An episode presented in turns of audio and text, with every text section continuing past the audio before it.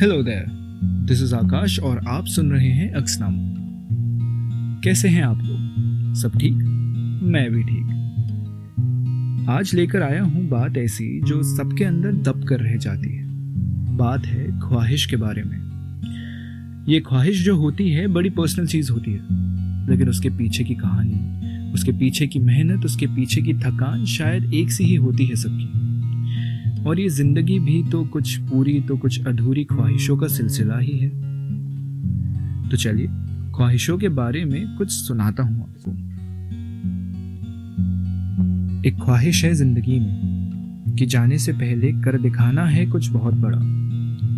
बस यही बोझा कंधे पर उठाए, एक अनजानी राह पर मैं चल पड़ा। इस राह में मिले लोग खड़े कई। कोई हम पर हंसा तो कोई हमारे साथ चला। साथ चलकर भी थे कुछ खास ही जिन्होंने दिया साथ तब, जब मैं सहमा डरा। बस उन्हीं को लेकर हाथ पकड़कर एक हसी मोड़ के इंतज़ार में रहा।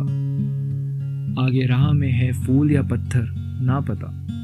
पर यह पता है कि उस उजाले की दहलीज पर हूँ खड़ा। एक ख्वाहिश है ज़िंदगी में कि जाने से पहले कर दिखाना है कुछ बहुत बड़ा। बस यही बोझा कंधे पर उठाए। एक अनजानी राह पर मैं चल पड़ा। खैर, किसी ने खूब कहा है कि ज़िंदगी में सारा झगड़ा ही ख्वाहिशों का है। ना तो किसी को गम चाहिए, ना किसी को कम चाहिए। सही कहा ना? तो अगली मुलाकात के लिए कोशिश है मेरी कुछ नया लाने की। नई बातें, नई तरीके और शायद एक अलग भाषा भी।